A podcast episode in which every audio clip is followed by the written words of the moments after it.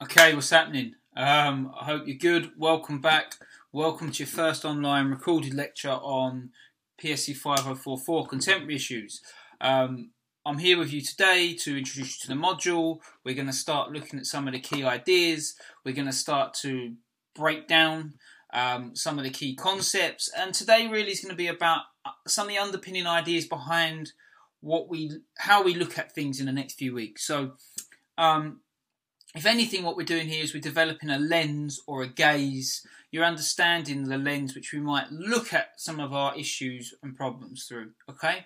Um, and how we might try and understand some of the contemporary challenges that exist in PE and sport. So this is more about how we might understand them. The next few weeks we're going to look at specific areas we might look to understand.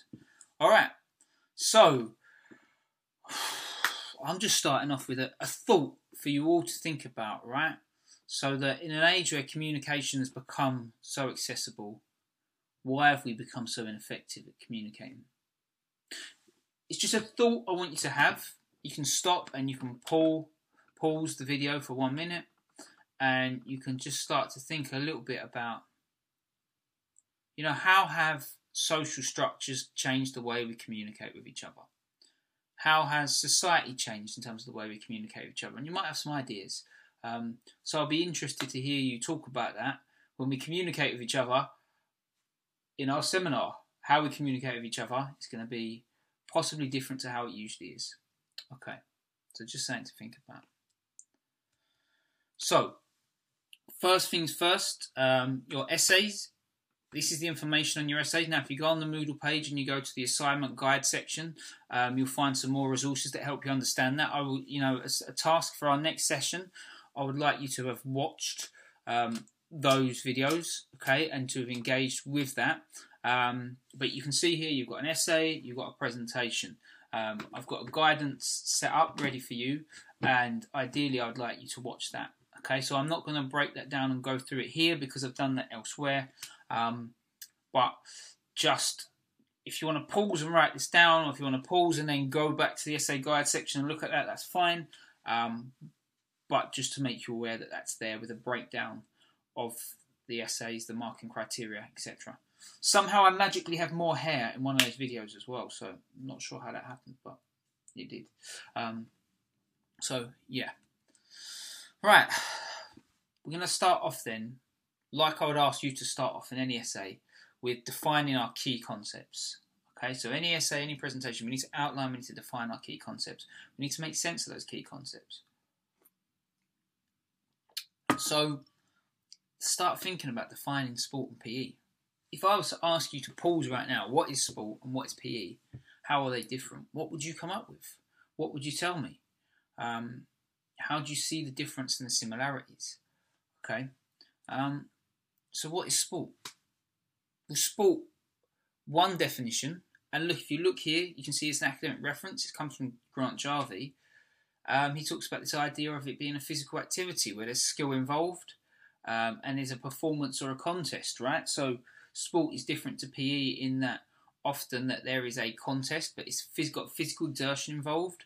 Um, often it's competitive with a winner or loser, and the achievement is measured against yourself or it's measured against um, others right? So sport buys into that achievement measurement. How is that different to physical activity? Well, if I just go out for a run, then I'm not competing against others or I'm not competing against the clock. Does that become physical activity instead of sport? If it's not organised and structured, does that become physical activity? Um, you know, what's the difference between those two? At the moment, I'm, you know, running most mornings. Um, I don't really have any goals or targets, and I'm not really competing against the clock. I'm just doing it. Um, so is that sport or is it physical activity? It's not organised. I put on my I put on my shoes and I go. Um, so that's something you know that I guess I want you to think about. Now the other thing I'd get you to think about is, um, you know, how do you think broader society defines sport? So if we were to watch the, you know, if you watch the media, what does the media define as sport compared to what do we define as sport?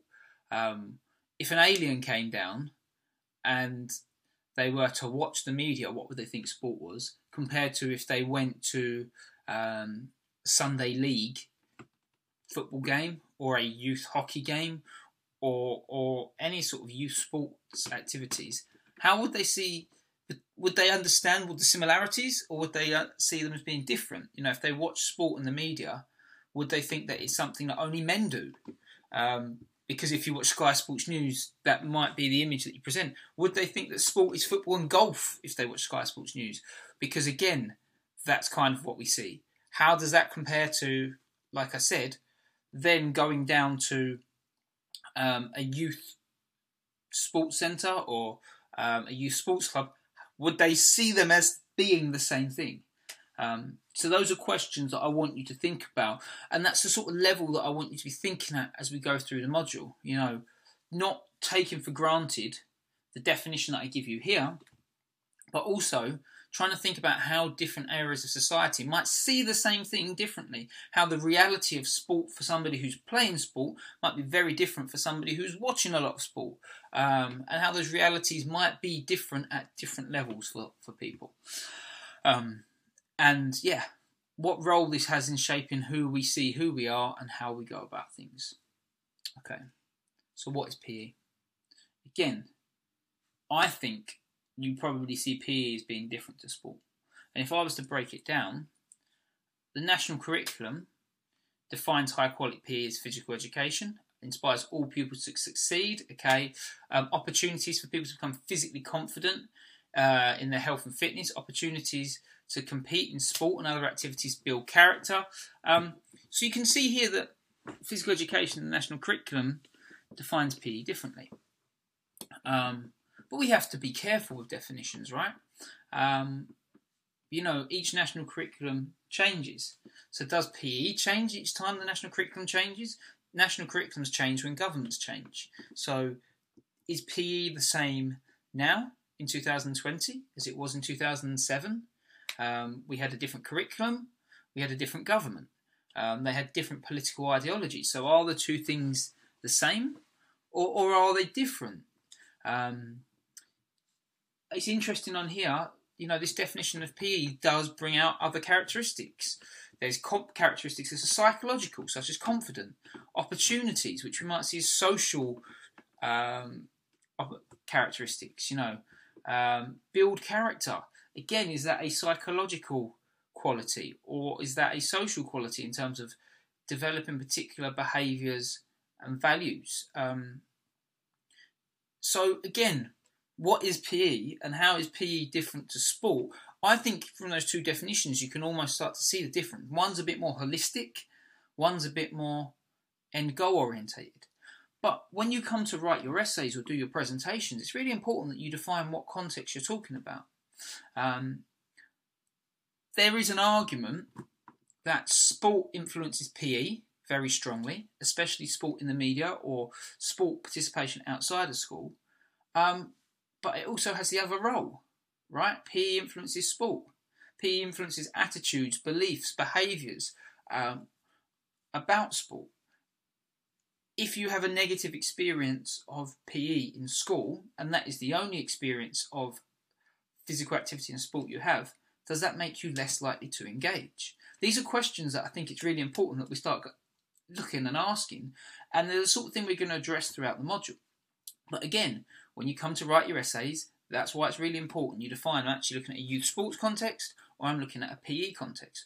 Or I'm considering how sport, as in the you know, sport in the media and sport in wider society influences the attitudes, behaviours, beliefs that individuals take into school PE or youth sports. It's really important that you're you're clear and you define those ideas.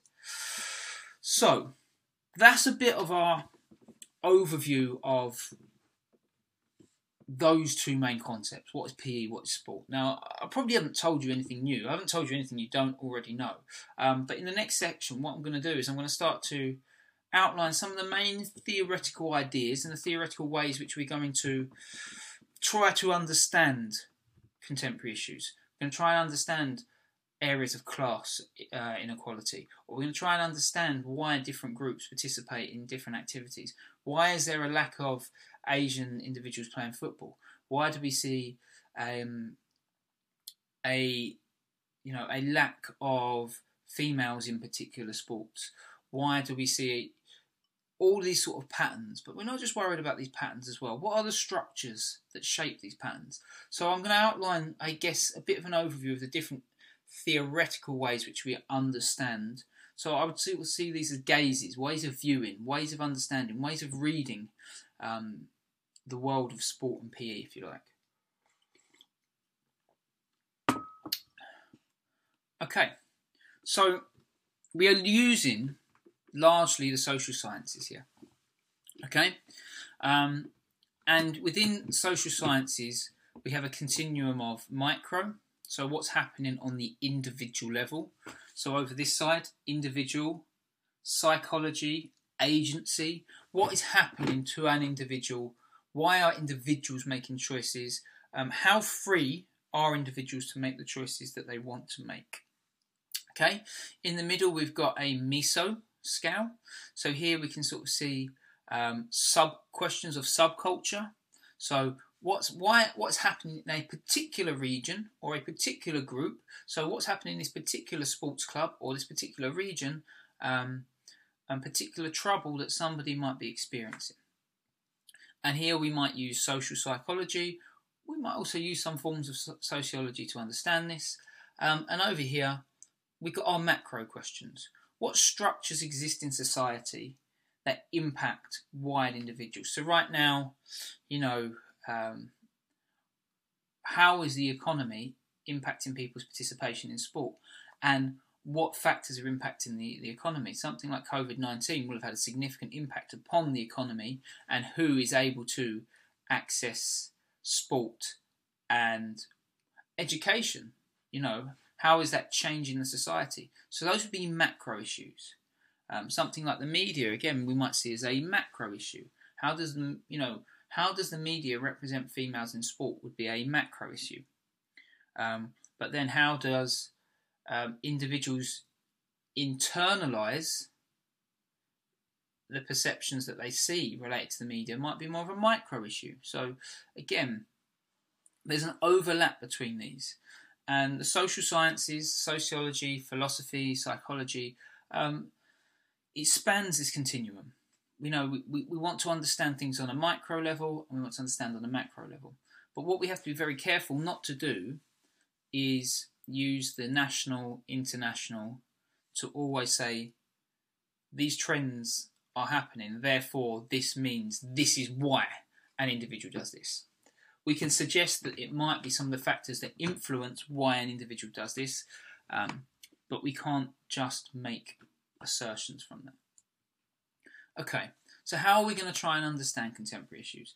So we've got three different areas which we're going to try to use to understand contemporary issues throughout the module. Um, philosophy, which are questions about purpose sociology, which are questions about social structures, and social psychology, where we're largely going to be using this to look at questions about attitudes. Um, now, um, each week, generally, I'll give you different theories that either fit into philosophy, sociology, or psychology. Um, for example, in the week on class, there's different readings used, um, different videos available. Um, somebody like Nel Noddings would be a philosopher. Somebody like Pierre Bourdieu and Karl Marx would be sociologists. Okay, and someone like Abraham Maslow would be a psychologist. So they're different ways of understanding it. Um, why is Noddings a philosopher?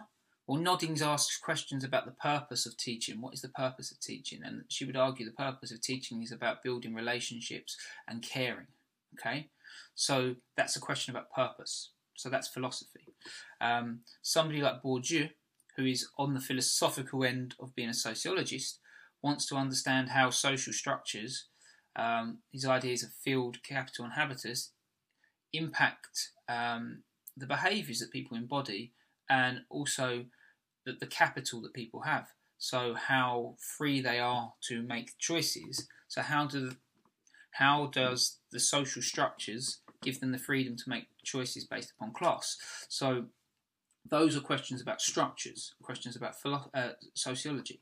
Whereas psychology, somebody like Abraham Maslow, looks at individuals and how individuals are moving along um, his hierarchy of needs? Do they have? Do individuals have feelings of safety and security? Do individuals have um, enough to um, to eat? Do individuals have have they developed self confidence? So he's he's psychology because it's about individuals and their attitudes and, and their feelings. Okay, so that's the real difference between those three.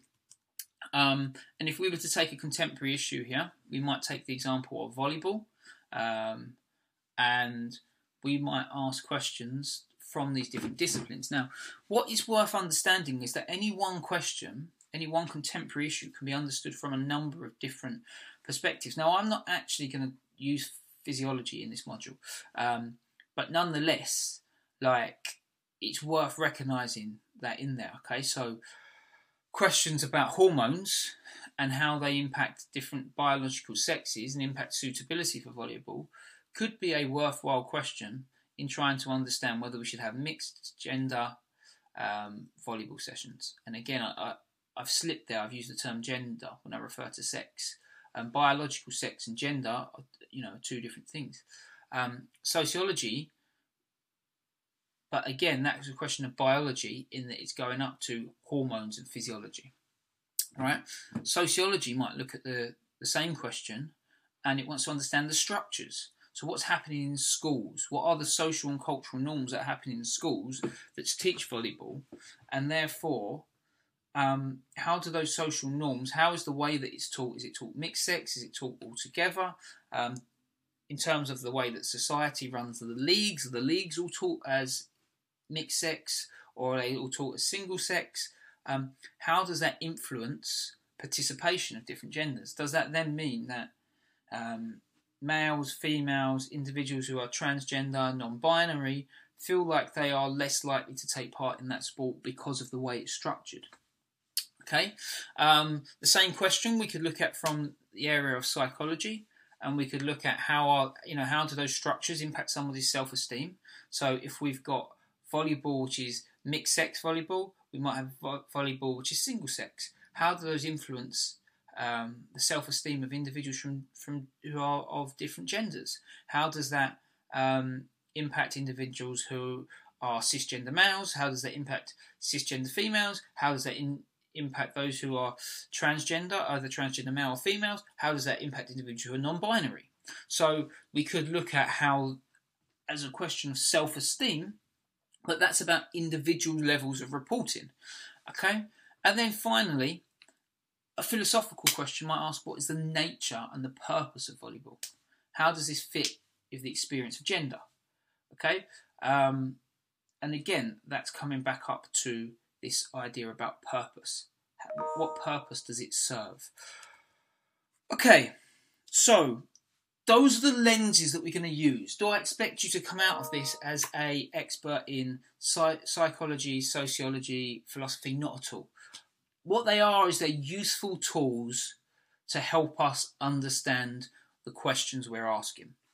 They're useful tools for us as teachers and coaches to look at something that we've always seen in society and try and understand it in a slightly different way to how we understood it before. And that's all that I'm asking you to do. I'm not asking you to, um, you know, to come out of this module and to have a grand theory of social class from a philosophical perspective. All I'm asking you to do is to use these as tools as part of your toolkit to become a better coach, teacher, or somebody who's maybe wanting to work in sports development. So, psycholo- social psychology. I'm going to hold my hands up here and say I'm more of a sociologist than I am a psychologist. And that's the first thing that I want to get across to you. Okay? However, one of the main underpinning things that we might come back to at times and we might get you to think about, and what I want to introduce today, is this idea of there are different ways of understanding the concepts of attitudes in psychology. Okay, so if we start off with um, social psychology, and we start off with some of these ideas here. People largely argue that attitudes may be shaped by three aspects a cognitive, an affective, and a behavioural component.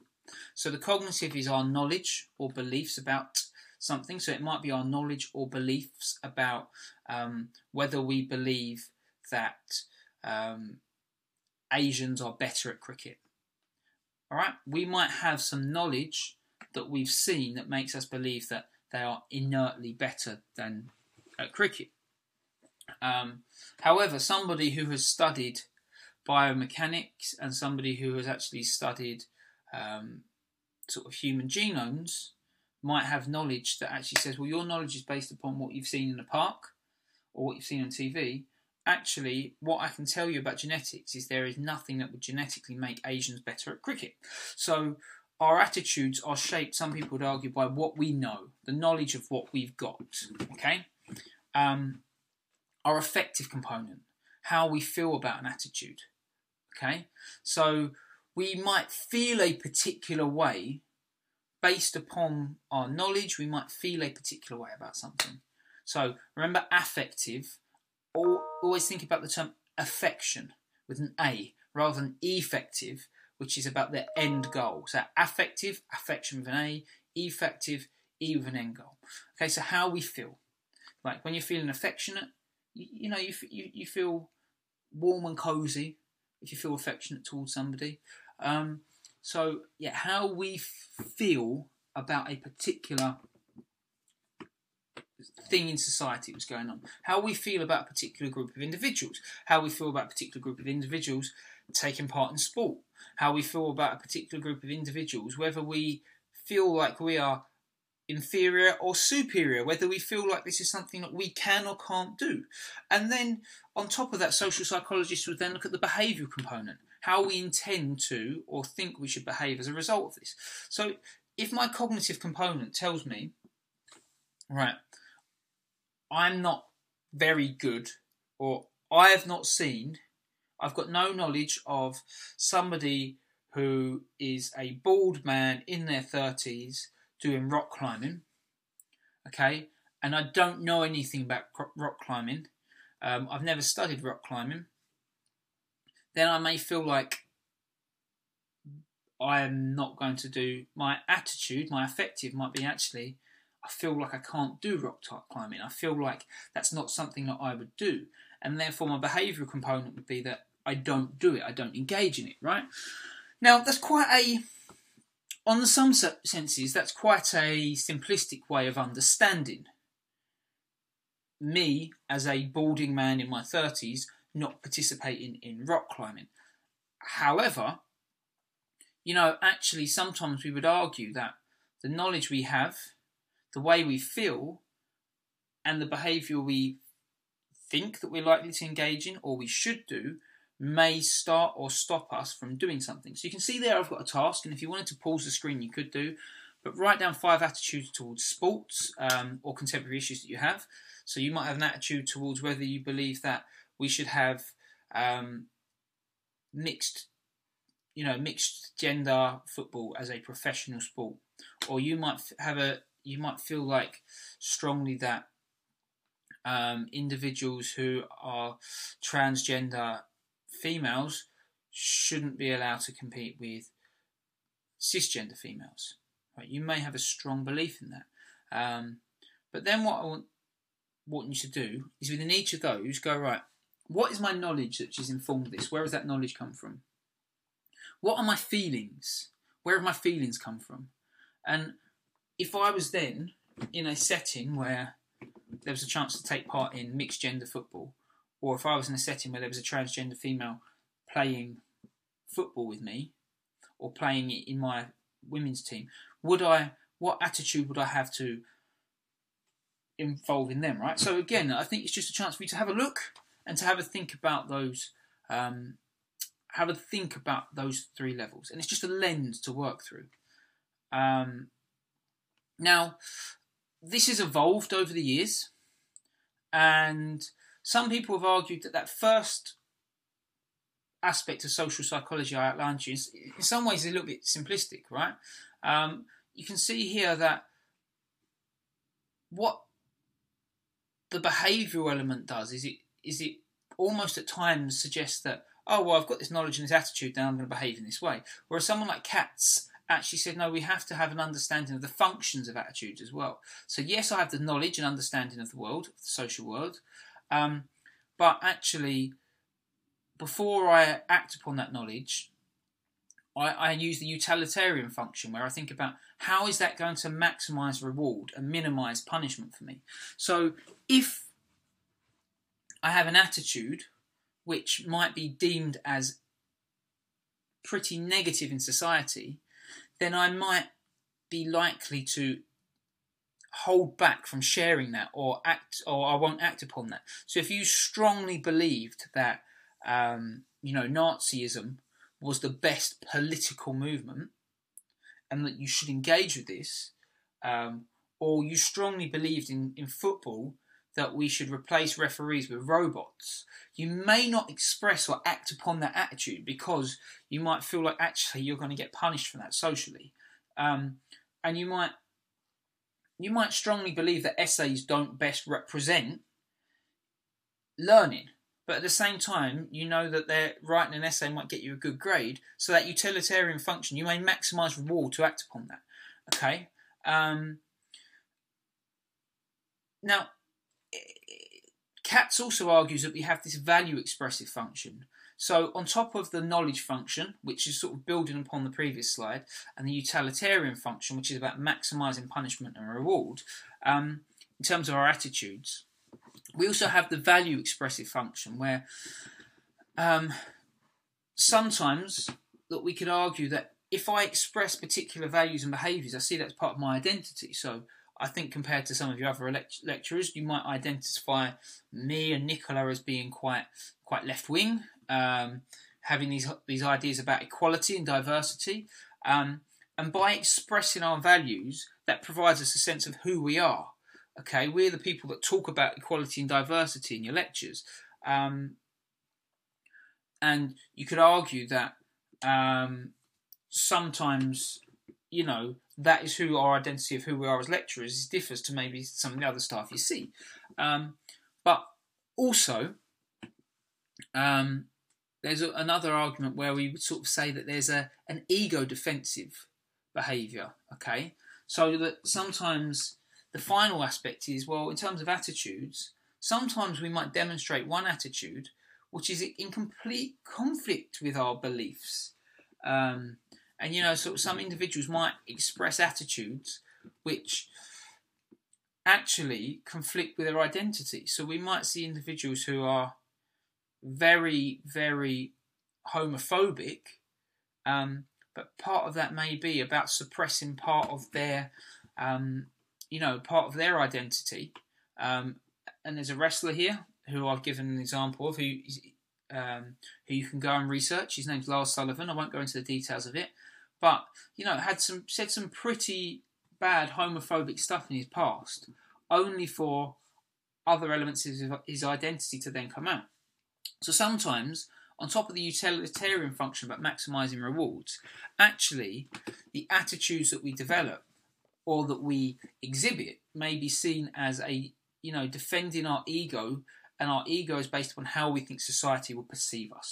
So social psychology looks to unpick all of these different elements of, of attitudes. And in itself, do you need to know all of these bits as we go through? Probably not.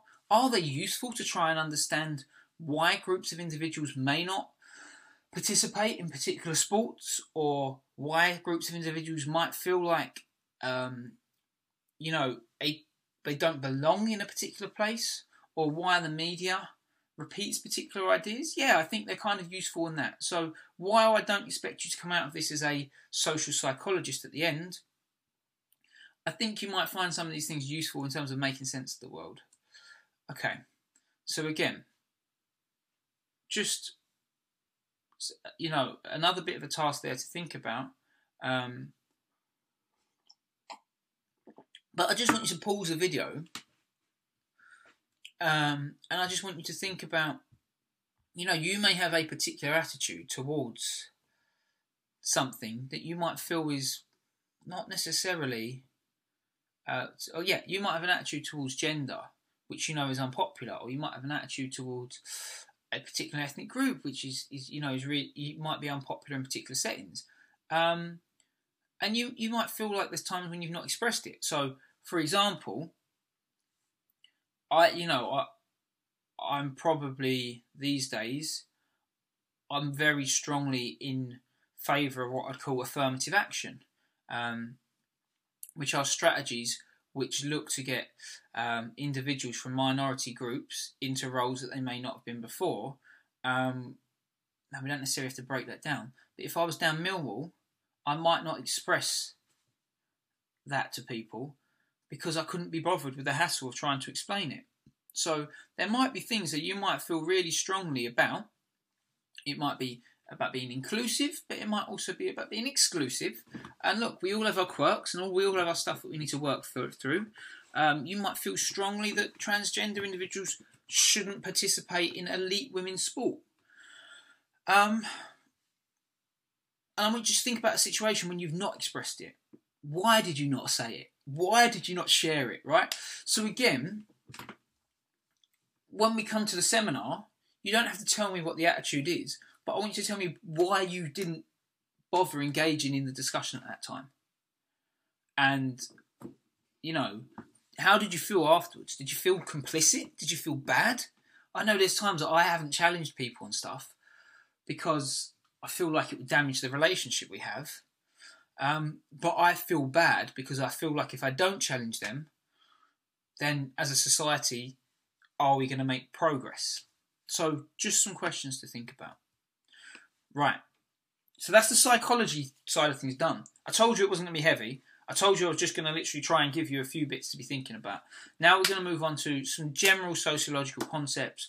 Um, I'm going to try not to get too excited because I could probably do hours and hours and hours and hours and hours on sociology. Ain't nobody got time for that. Okay? So, society and culture. Outlined these to you before. But where psychology is about the individual, uh, sociology is about culture. It's about society. So we looked at this last year, didn't we? Culture consists of ways of life that people create in a particular society. Culture relates to ways of meaning um, and having shared ideas and shared meanings. Whereas society, and I think I use the example of sports clubs and societies, is a group of people who live in a particular territory or have a common system of political authority. So if we were to take a society, we could talk about Britain as society. We have a common uh, set of rules that we follow in the, in the form of laws, but we could look at um, the LGBT Society at St Mary's. Um, we could look at the Afro Caribbean Society at St Mary's. We could look at the netball club, football club, rugby club. They all have a common system of authority. They have different chairs. They're governed by the particular rules um, of the university, of the student union. So there's a common system of political authority and they have a distinct ident- identity. So, individuals who are part of the Afro Caribbean Society or the Islamic Society, or individuals who are part of a, the football club, the rugby team, Ultimate Frisbee, there is a distinct identity, right? So that's maybe sometimes why we call them a society. Ultimate Frisbee has the reputation of being mixed gender in terms of the games they play. They have male teams, female teams, they also have mixed gender teams. It seemed to be um, a somewhat inclusive sports team for individuals who feel like they don't want to participate sometimes in some of the other teams. It has a slightly different culture, right? Um, drinking culture isn't as strong. We could take the group of, we could take the EPAC and the athletes there, which I was a member of a long, long time ago. Um, they had a different culture or way of life. They had a distinct identity. Um, they have a slightly different system of political authority in that they had um, paid coaches who are elite coaches, um, and that has a different social authority. Um, and they have a different culture. So we can look at it in those ways. But we can also look as culture and subcultures being about things like ethnicity, being about religious background, um, and they're really important to understand. Um, but it's also really important to understand that they're not always the same, right? So I had a student a few years ago who um, did their dissertation on Pakistani, um, the Pakistani diaspora, and students from the Pakistani diasporas um, their experiences and attitudes towards careers in sports and their parents' attitudes towards careers in sports. But she was very, very, very quick to point out that the study was a study of culture. It was a study of Pakistani culture as opposed to a study of religion. While religion was interpreted, religion was interpreted through a cultural lens. Okay, um, and so again, while they interlink, they're not the same. Okay, so some more sociological concepts just to, to get your head round. Social social order. Okay, um, we're referring to the order of society. Um, and when we refer to social order, it's about the idea of how things are staying the same or different. Is the social order been challenged? Um, within a given society, has the, the power structure been challenged? The political governance been challenged? Are the same people on top who were on top at the start? You know, 10 years ago, to the people who are running the rugby club seem to look sound and act very similar to the people who run the rugby club now? Um, or is it a different group of individuals who are now running that? Okay. Um, the concept of social mobility is one that we hear a lot in society, um, but the idea that any individual can move and change their status. So we see, hear this about sports people a lot, footballers. Um, you know, somebody like Raheem Sterling, somebody like Wayne Rooney, um, sprinters, uh, middle distance runners, somebody um, like Mo Farah, we could argue that there's an argument that they've been socially mobile because they have changed their status in society. They've got more money, um, they're held in reverence. Somebody like Mo Farah's got a, a knighthood. Um, I imagine Marcus Rashford and Raheem Sterling will be given honours in the next 10 to 15 years for some of the actions that they've done. Um, so that's a concept of being socially mobile, moving from one part of society to another. Their, their status in the political hierarchy has changed. Um, you know, and again, I, am really conscious. I've only given male examples there, um, and you know, we could look at it differently through different lenses in different countries. Um, we could definitely say that you know somebody like um, Caster Semenya, for example, has been socially mobile in South African society. So, again, it's a concept that we hear a lot about. Um, and in many ways, embedded in our beliefs in society that one, everyone should be and aim to be socially mobile.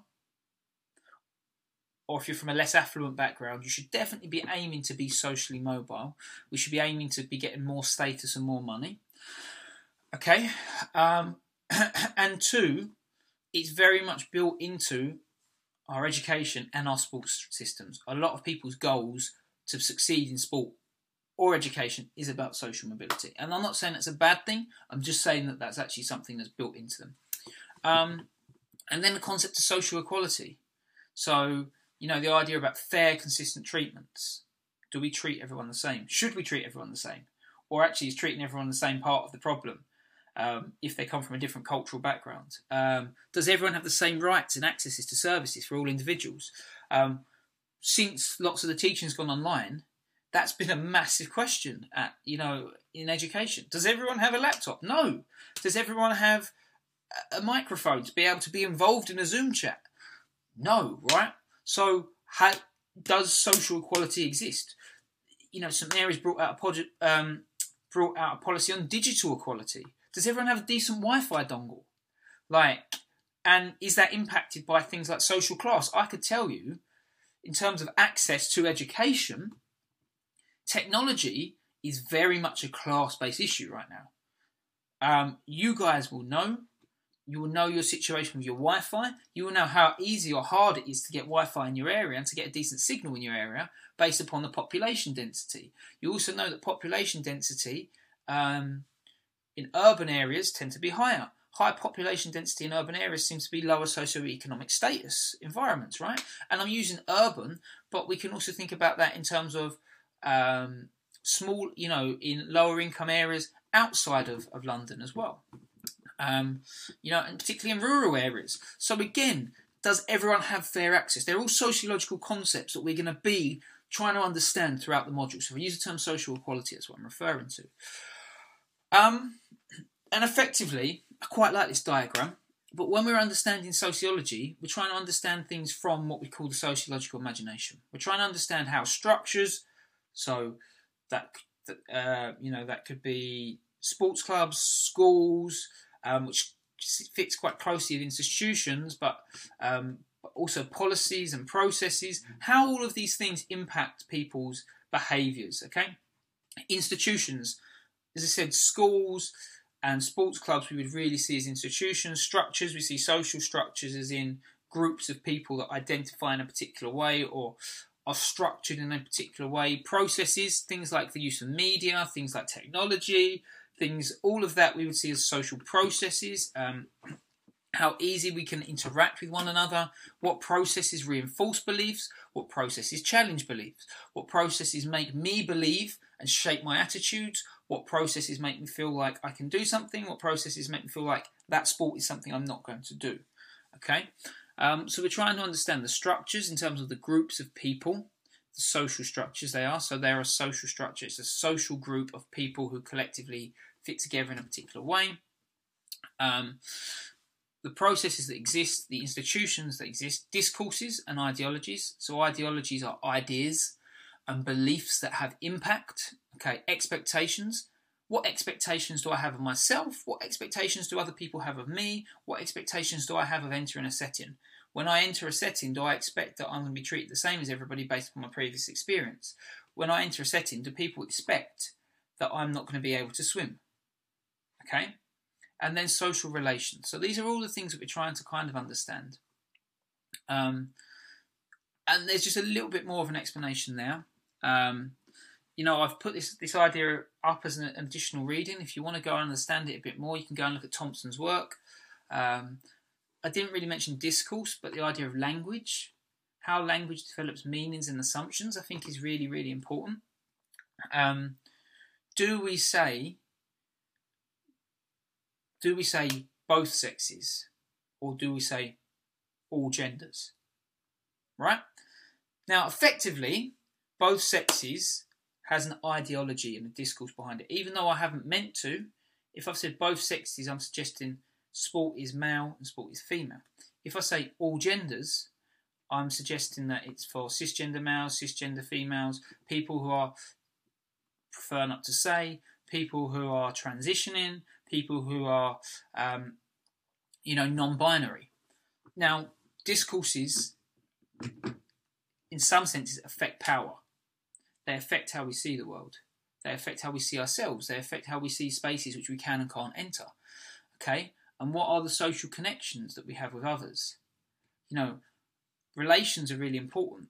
How does a shared workspace, shared education space, shared interest, um, shared sense of identity or adversity shape who we feel we are?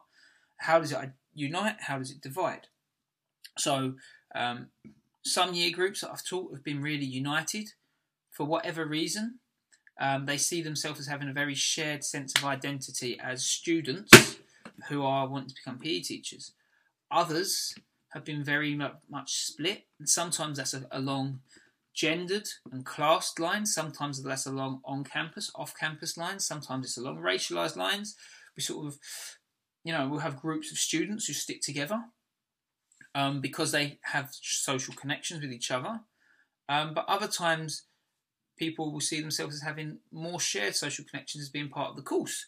But again, you might have a group of people who, going back to attitudes, all have varying, because of their backgrounds and where the institutions they've been in, all have varying perceptions of that. So it's not uncommon for me to see, for example, at university, that some of our um, students who are on campus and who are heavily involved in sports teams they view everyone as being part of the same community, everyone's engaged. They look around the class and they see everyone is having a really, really positive time. Whereas some of the students who are commuting, especially over a long distance and don't have as strong social relations with others in the group, will sometimes see it as actually quite a lonely and fragmented space. And actually, they will view the classroom to be fragmented along lines of things like race, gender, class, etc.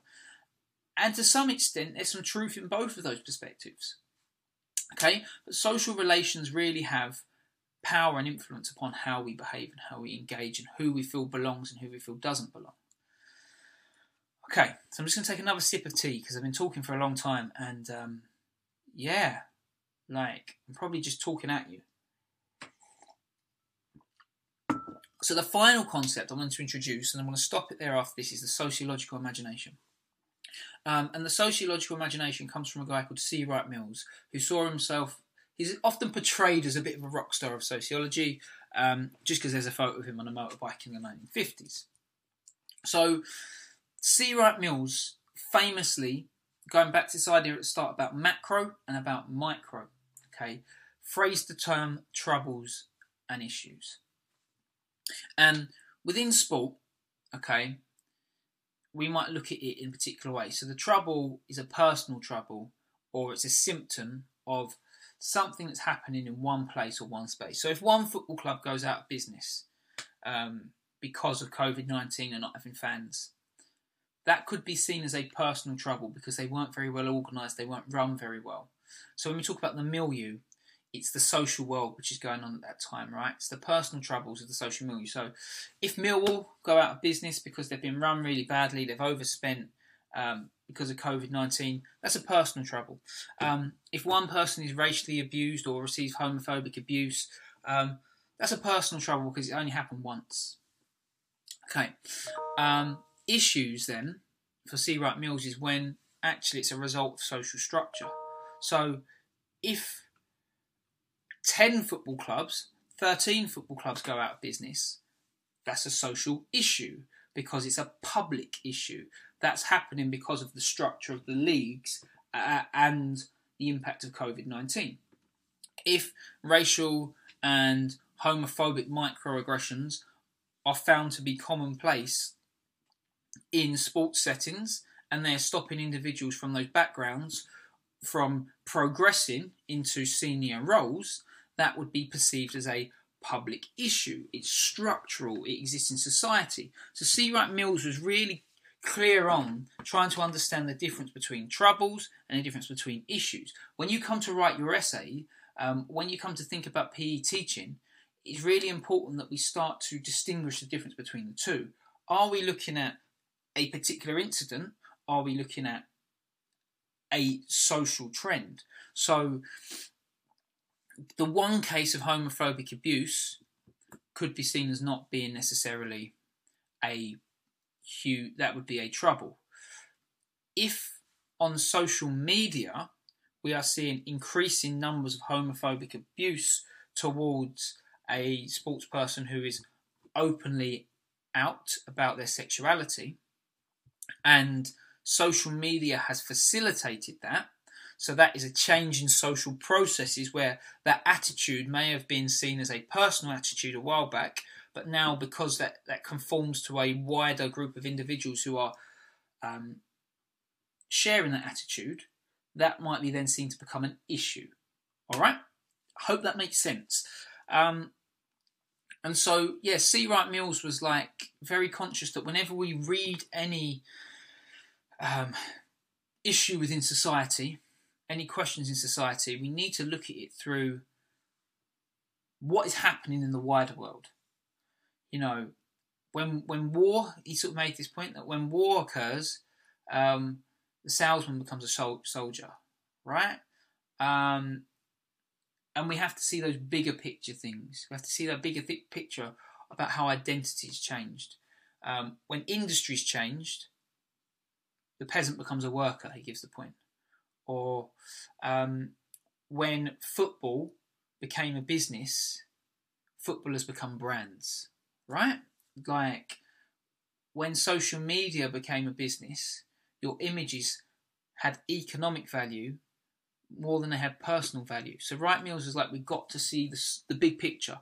What is the process and the structural change that has influenced what we're seeing, what we take for granted on an everyday basis. Um, and for him, it was about neither the life of an individual or the history of society. And for C. Wright Mills, and there's a really good chapter which I'd recommend that you all read um, to get you guys sort of starting and thinking about this. Um, you know, he said we have to understand the political, the histor- historical, the cultural, and then we need to be critical as well. So neither the life of an individual or the history of society can be understood without understanding both. They overlap, they interlink. Um, why has somebody like Marcus Rashford had such a profound impact now than, you know, maybe four, five, or ten years ago? You could argue that social media changed the process. COVID 19 and people's worries about their own financial precarity then maybe increase their empathy towards others who are slightly who are in um, precarious positions. Okay, um, we could argue that he's someone like Marcus Rashford, Raheem Sterling. Social media has given them a platform for their ideas to be valued by others, but also it maybe provided a platform um, that other players in the past didn't have. Um, you know, somebody like John Barnes has been saying things that Raheem Sterling's been saying for years. Um, so those are the historical. In terms of the political, we know right now that we're in a political times where politics are more polarized. So people are more likely to buy into somebody, uh, you know, support somebody like Raheem Sterling now than ten, you know, than under the new Labour government before social media really came about, um, because there was less um, less of an appetite for um, strong, inclusive ideas. So you'd be seeing the history, the the, um, the cultural stuff which is going on, um, and the political stuff all coming together, and that's how we should analyze any situation. So I'm going to stop it there because I feel like I'm talking to you for a long time. Probably been talking to you for too long, um, but hopefully you got something useful from this. And again, I probably should have said at the start pause, hit, repeat, go, whatever. Whatever works best for you. You know, you don't have to watch this all in one hit.